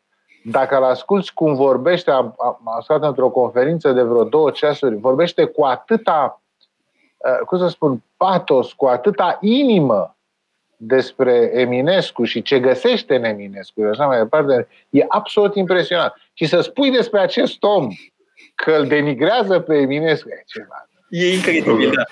Pauză publicitare ca să revenim din stupefacție. Metope. Emisiune realizată prin amabilitatea Fundației Casa Paleologu. Am uh, revenit în direct împreună cu Sever Voinescu și... Vreau vor... să spun ceva. Da. Adică ai spus că te-a făcut unul hitlerist. Da. Uh, și am trăit chestia asta. Uh, pe mine m-a făcut ponta fascist. Da, da, te-a făcut fascist, nu hitlerist. E adevărat. E mai larg uh, conceptul. E mai larg. Dar ce vreau să spun este că am sezizat că există acest... Acum, Uh, există această obișnuință de a identifica fasciști. E noua plăcere a noi stânci, cum se spune așa, uh, care probabil trăiesc într-un, ei trăiesc în continuare un film cu Sergiu, de Sergiu Nicolaescu, știi? În care uh, ăia bunii comuniști vânau fasciști. Dar vreau să spun ceva. Cum de a devenit fascist eticheta infamantă absolută, Comunist e ok. Comunist e chiar cool. Nu te nenorocește nimeni dacă zice comunistule. Ba, te iris, dar nu știu ce. Nici chiar securistule. Și securistule e... Ba, da, fascist te-a executat. Nazist e mai nasol. Nazist, fascist. Dar acum a apărut o chestie foarte interesantă, mai ales de când cu, cu, cu uh, situația asta din, uh, din uh, Israel și cu Palestina este că uh, fascistul, cei care vânează fasciști, încep să agreze discursuri antisemite. Uh, am sezizat în America mai ales, dar vine și, vine și la noi, stânga începe să practice o atitudine din ce în ce mai. Uh, sigur că încă nu pot să spună, nu vor să spună, dar se apropie de antisemitism vânând fascismul. Ceea ce mi se pare foarte da, interesant. Stai puțin, în secolul XIX există un, un antisemitism de stânga foarte puternic. Uh, era și o vorbă în Franța, uh, l'antisemitism et le socialisme des imbéciles. Da, era o formulă celebră. Sigur că uh, există, dar, ei, ei, dar nu te aștepta tocmai de la oamenii ăștia care sunt antirasiști, că până la urmă, iartă-mă, dar antisemitismul e o formă de rasism. Uh, uh, bun, știi, ei luptă cu rasismul, luptă cu fasciștii, dar în același timp, a, o leacă de antisemitism, așa, de o, o garnitură vagă antisemită la prăjiturica noastră roșie merge, știi? Păi, e incredibil uh, ce se întâmplă. Aici totuși cred că ar fi bine să introducem o distincție și în, încă e de dezbătut dacă, cât de bună e această distincție, dar între antisemitism și antizionism. Pentru că cineva care ar vrea să se apere în fața acestei acuzații și să nu spună că este rasist, ar spune nu, nu sunt antisemit. În schimb, comportamentul statului Israel este ceea ce mă deranjează. E, aici am o, am o soluție și există soluții. Orice om inteligent cred că își pune sau, sau și-a pus întrebarea asta. E evident că într-un cadru democratic și până la urmă Israelul este o democrație funcțională, singura din partea a lumii, poate să nu-ți placă un guvern. Poate să nu, poți să nu fii de acord chiar vehement cu o anumită politică a unui guvern sau cu guvernul până întregimea lui. Dar în același timp, deci să te situezi într-un comportament democratic.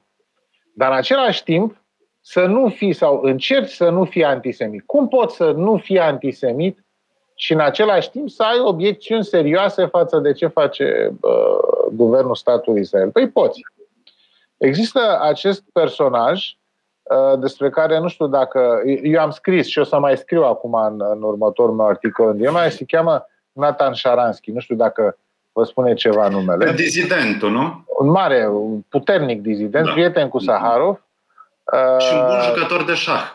Bun jucător de șah și care a plecat în... Uh, a ajuns în Israel. În fine, el e primul, primul deținut politic eliberat de Gorbaciov pe vreo 10 ani de închisoare și, în fine, dat la schimb uh, contra unor spioni americanilor, a stat un pic în America, a ajuns în Israel și s-a apucat de politică, a făcut politică până recent.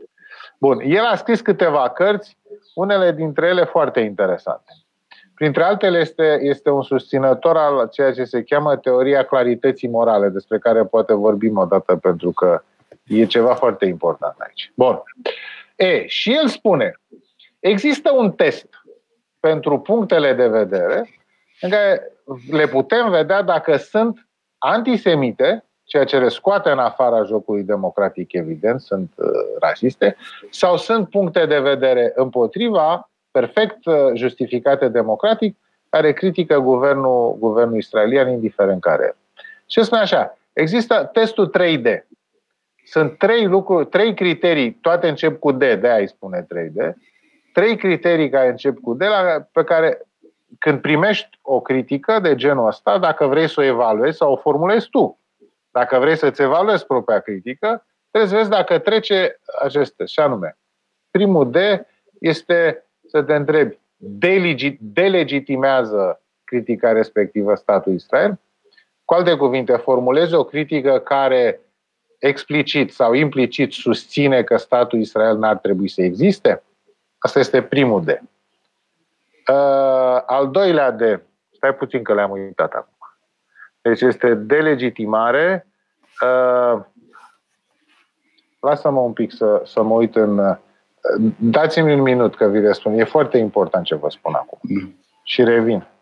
Un minut. Imediat, un minut și ce facem noi în timpul ăsta, Răzvan? Bă, no, Șaranski, despre Șaranski, care e... Zi tu, zi tu despre Șaranski, de, ca eu, știa, eu am auzit de Șaranski, în primul rând, de la șah are, a fost un uh, copil minune, bun, nu s-a ținut de șah, dar cât timp a fost uh, deținut, spune că șahul i-a ținut uh, sănătatea mentală în picioare. Da, cred, tipul și, e colosal.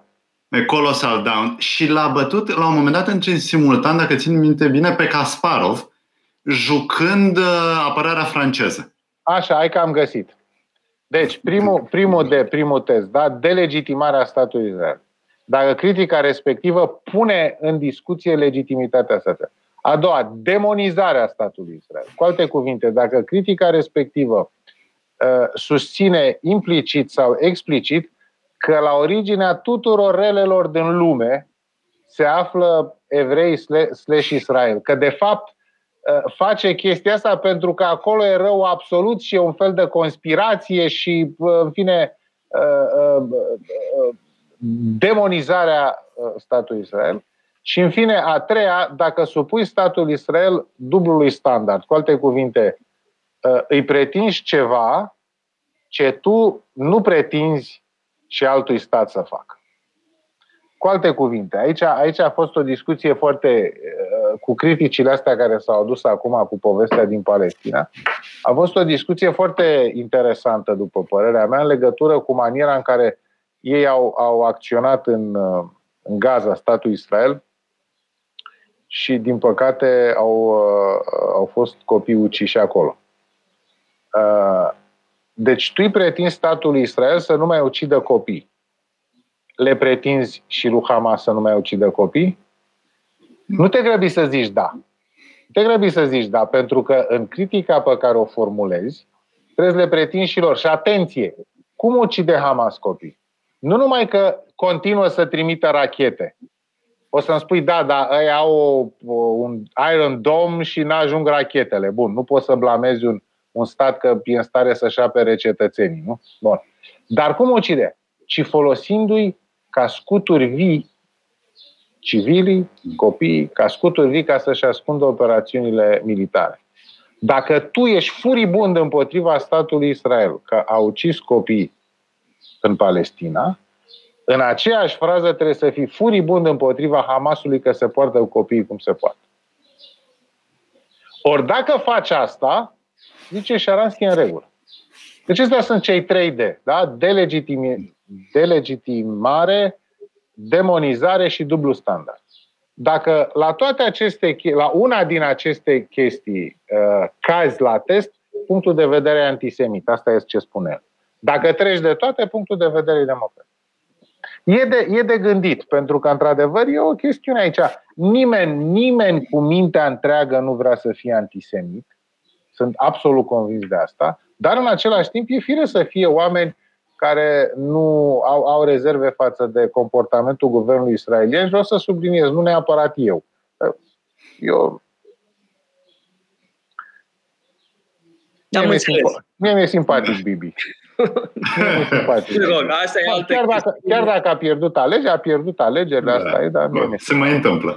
Se da. mai întâmplă. Da. Bun, acum evident erau nevoiți să se apere. Aici nu se pune problema.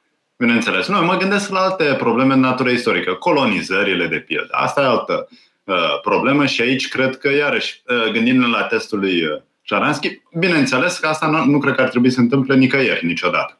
Nu e doar o problemă da, Dar și că și cu chestia cu colonizările, că am mers un pic pe urmele acestui test, uh, colonizările se practică mult în această lume, numai că noi nu știm toată lumea e focalizată, sigur, ăsta e, să spunem, conflictul vedetă, să zic așa, între toate. Dar uh, am putut citi de, uh, în fine, în general la granițe, acolo se întâmplă povestea, unde sunt granițe dubioase, câte un stat împinge coloniști în partea altă. Și înțeleg că sunt, uh, e o cazuistică foarte amplă, mm. undeva Tunisia cu Maroc, în fine, în diverse locuri, mm. în care se întâmplă abuzuri de genul ăsta. Știi? Bun, acolo nu știu ce să spun. Eu am văzut un pic, mi-a un prieten, uh, un prieten avocat m-a sunat și mi-a spus, știți că în timpul derulării acestui conflict, acestui episod din conflict, uh, a fost decizia Curții Supreme din Israel de a amâna uh, pronunțarea în procesul legat de, de evacuarea palestinienilor din teritori- din ter- de pe terenul ăla din Ierusalimul de Est. Și m-a sunat un prieten avocat și mi s-a părut din punctul de vedere al unui avocat, dar avocat, cum să spun, hârșit, avocat de procese, așa, nu. M-a sunat mă, și zice, păi zice, eu nu înțeleg ceva. Zice, ăștia au început un război că s-a amânat o pronunțare, domne.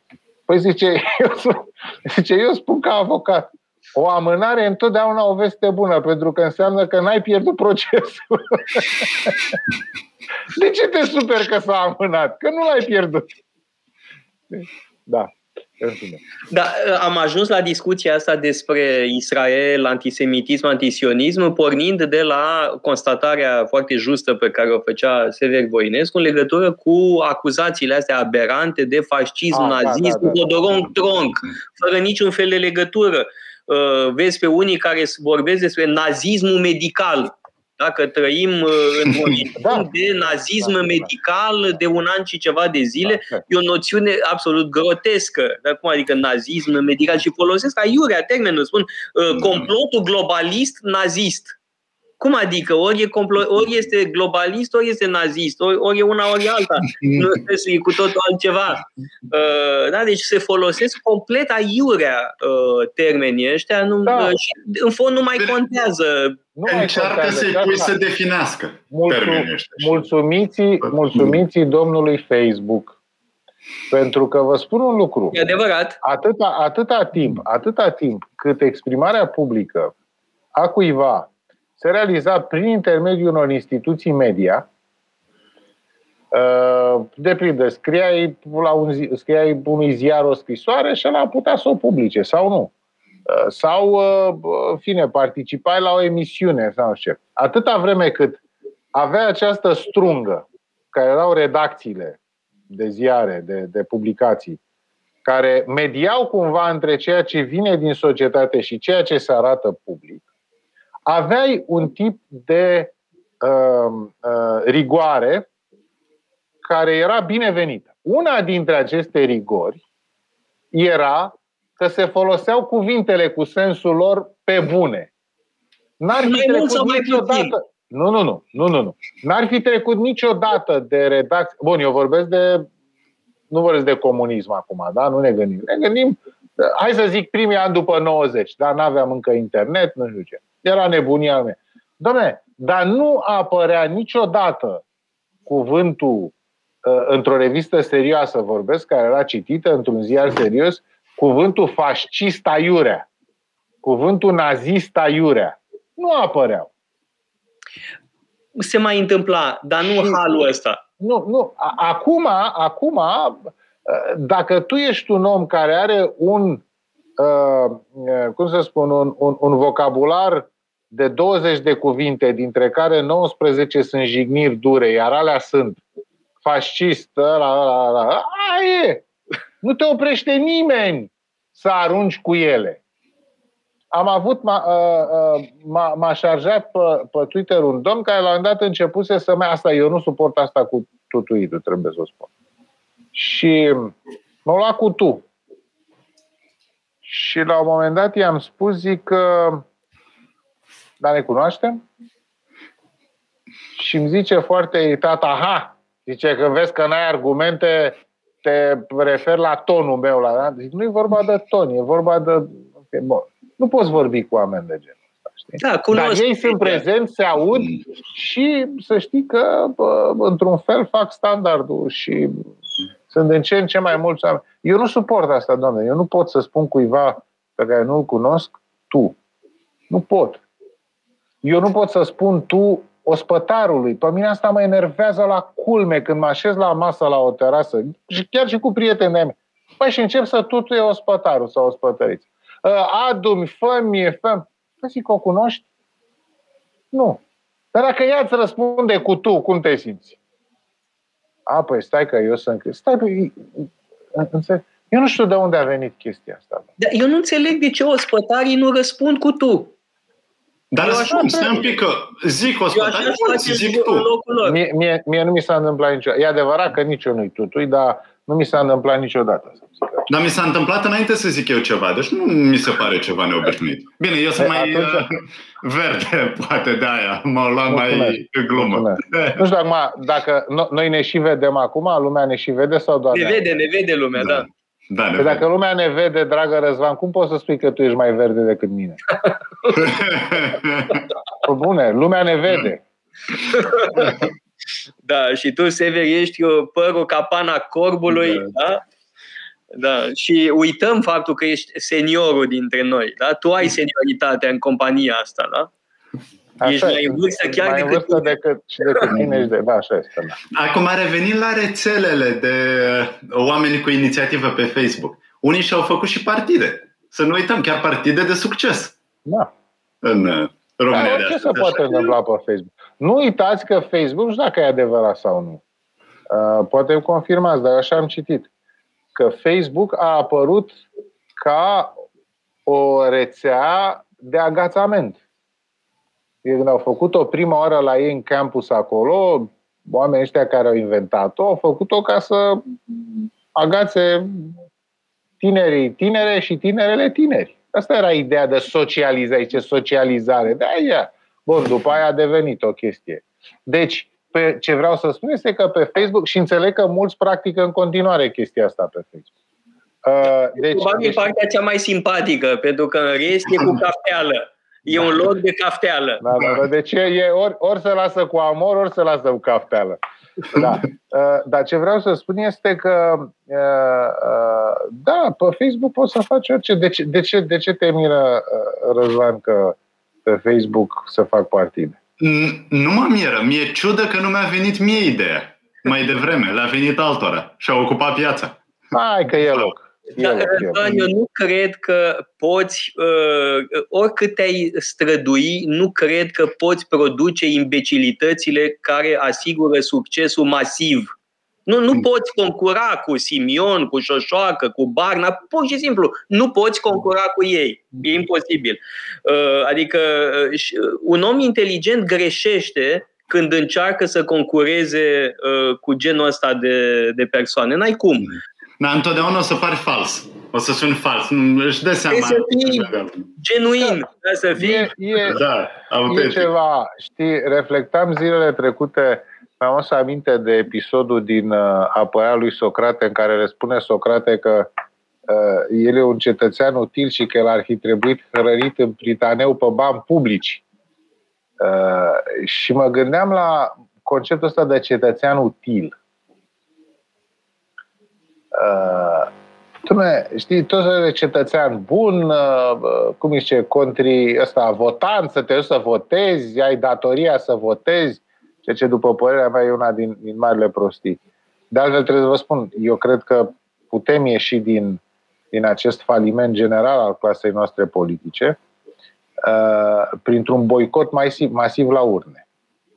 Mi se pare că e singura soluție. De acord, Dar avem cum, noi, noi tot băgăm în cap că trebuie să votăm orice ar fi. Nu când candidez eu, nu boicota când candidez eu, te rog uh, foarte mult.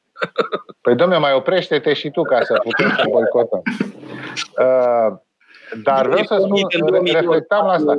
Ce însemna, ce, ce însemna asta cetățean util? Ar trebui să ne gândim, cred că fiecare la propria noastră utilitate în cetate nu numai în familie, nu numai față de noi înșine, nu numai față de grupul în care suntem, în fine. Uh, dar e vorba de utilitatea în cetate. Și aici eu nu mă îndoiesc că uh, Răzvan este sau are, să spun așa, potențialul de a fi un cetățean util cetății. Problema este că niciodată, dar niciodată cetatea nu-l va chema și niciodată, dar niciodată cetatea nu-l va primi dacă vrea el să se ducă. Despre asta e vorba. Și din cauza asta nici nu va fi hrănit niciodată din bani publici la Britania. Ei, nici Socrate. Așa că sunt perfect satisfăcut cu destinul Asta sunt alții hrăniți binișor de bani E o anecdotă care îmi place foarte mult. Uh, e un contemporan de lui Socrate, mă rog, care a murit mult mai târziu. A murit în 317 uh, înainte de Hristos, Focion. Uh, mă rog, care a fost uh, strateg de vreo 40 de ori, a fost un campion al politicii uh, ateniene în secolul IV. Și era foarte sec în, când lua cuvântul, antidemagogul prin excelență, dar nu încerca deloc să placă poporului. Și odată a spus ceva și a fost aplaudat de toată lumea. Și el s-a oprit și a spus, dar ce se întâmplă? Am spus cumva o prostie? Da. da. Uh, mai avem puțin, uh, doar câteva minute. Uh, mai e ceva ce ar trebui să spunem neapărat, că mai sunt multe teme asta, pe care asta, nu le-am asta, asta exact, Asta este exact moderare de tip Dan Diaconescu. Trebuie exact. La, la, la, la emisiune lui interminabile din vremea de glorie, uh, uh, era așa, la un moment dat, cădea conversația și el o reanima spunând și ce ar mai fi de spus? Mai e ceva ce trebuie spus? Și oamenii începeau de nou, știi? Nu, eu notasem și alte subiecte, dar nu mai avem timp acum în Hai, 5 spune, minute. spune unul pe care ți l-ai notat și intrăm în el și ne oprim uh, Bine, doar la despre introducere. spuneai, uh, ce spuneai tu zilele trecute, că asistăm la un fenomen extraordinar de comic uh, în care fiecare partid are medicii lui. Da, nu, da, asta, asta e Medici comic, de dar e, partid. e tragic, e tragic comic, da. Uh, Asta este observația mea după un an și ceva de COVID. Este Îți dai că... seama că ăsta e un subiect care ne ia încă jumătate de Da, o, oră. să, o, să, o să spun rapid. Unu, uh, s-a, lupta împotriva COVID s-a ideologizat. Uh, a început să fie o luptă uh, dusă de o parte și alta are o altă părere. Oamenii, uh, cei care, să spun așa, luptă cu COVID-ul uh, în mod activ și cei care sunt mai pasivi, nu sunt amestecați în același grup, ci sunt în grupuri ideologice clar diferite. Asta să zici că ar fi fost normal. Partea tristă este că fiecare grup și-a găsit doctorii lui. Ai avut în toată această perioadă medici care s-au așezat de o parte sau de alta. Încă o dată, nu vorbesc despre noi ăștia care nu, nu suntem medici, dar sigur mai citim și ne mai dăm cu aia. Nu, nu, vorbim de medici. De la cei de la care te aștepta știința, măria sa, știința. Chestia peste care nu poți trece, piatra unghiulară. A zis știința că. Da? E, acolo, în interiorul științei, s-a produs aceeași falie ideologică. Și am ajuns în situația în care fiecare grupare, și o să le și numesc, are nu doar susținătorii ei în raport cu COVID, cu lupta, față, lupta împotriva COVID, ci are medicii. Și ai, de pildă, într-o parte, medici, uh, dacă te uiți la Antena 3, de pildă, sau uh, la România TV, vezi medici, medici, lasă, uh, lăsăm ziariști, nu, nu, medici, mulți, care vin și spun că masca e o prostie, că mai rău îți face, că, că vaccinul nu știu ce face, așa, bun? Și ai în partea ailaltă la Digi, medici, care spun că asta e calea, asta e drumul, asta e adevărul, asta e viața, asta trebuie făcut. Omul, uite, ca Răzvan neutru, da? să spunem că Răzvan nu este apucat de streche ca mine și ca Toader Paru, care suntem într-o tabără. Răzvan e neutru și se uită la televizor și vede un medic care spune purtați mască și stați lockdown în casă două săptămâni că nu-i bine și un medic care spune masca face rău, nu stați, domne, în casă.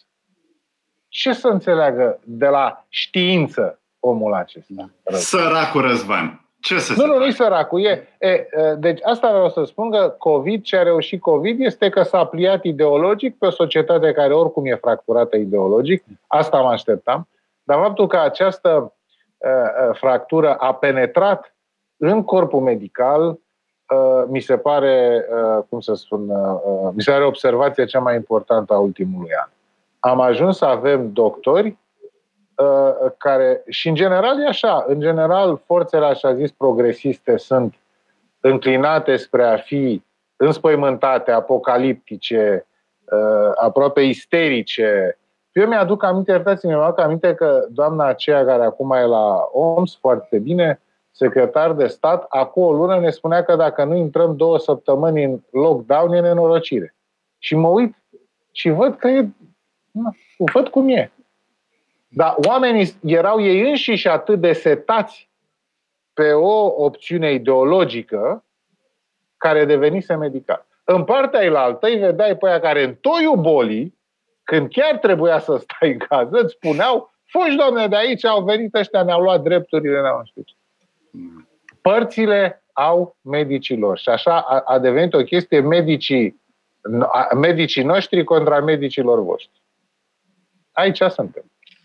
Da, dar oricum, pe tema statului în casă, cea mai bună vorbă tot a lui Pascal rămâne. Da? Tous da. les malheurs viennent à l'homme de ceci qu'il sort de chez soi. Da? Toate Mie place, se mie place că citesc pe Pascal, Mie îmi place pentru că între Pascal și Montaigne întotdeauna eu l-am ales pe Pascal, iar tu l-ai ales întotdeauna pe Montaigne. Păi nu, nu. Dar și asta e un subiect. Facem fuziune. Nu, eu sunt fuzionist și sunt și montenian și pascalian în același timp. Ești cam neutru. Nu, nu, Pare rău să zic. nu sunt neutru, sunt fuzionist, așa nu, cum nu, nu. cine Ești, știe. ești, ești, uh, știu că ești Vreau- fuzionist, dar, vreau un dar tu lucru. ești, ești montenian, de fapt. Da. Vreau un lucru să spun uh, înainte de a încheia emisiunea, țin neapărat să zic. Pentru că măreția științei vine tocmai din faptul că nu funcționează cu noțiunea de adevăr, ci cu ceea ce încă n-a fost dovedit fals. De aici vine ideea că știința trebuie mereu să cerceteze, trebuie mereu să verifice, dar nu poate să rămână la adevăruri dogmatice. Nu se poate mulțumi cu așa ceva. Ori asta psihologic este foarte greu de suportat. Și de asta mi- cred că e foarte ușor să ajungi la E minunat. uh, noțiuni ideologice unde nu și-au locul, și De anume acord, acolo unde ar de trebui să ai acord. doar cercetare. E minunat, e Complicat. minunat, e minunat ce, ce ai spus, Răzvan, și e probabil, uh, iartă-mă, uh, Teodor Paralogu, dar e probabil cel mai inteligent lucru spus în ultimile două ore în această emisiune. De acord. Bine. Mulțumim foarte mult, uh, Sever Voinescu, mulțumim tare mult pentru uh, participarea la, asta, la această emisiune și sper să reluăm uh, experiența, pentru că uh, și din reacțiile ascultătorilor văd că a fost foarte apreciată. Uh, ne vedem săptămâna viitoare, tot așa, la ora 2, la Metope. Metope Emisiune realizată prin amabilitatea Fundației Casa Paleologu.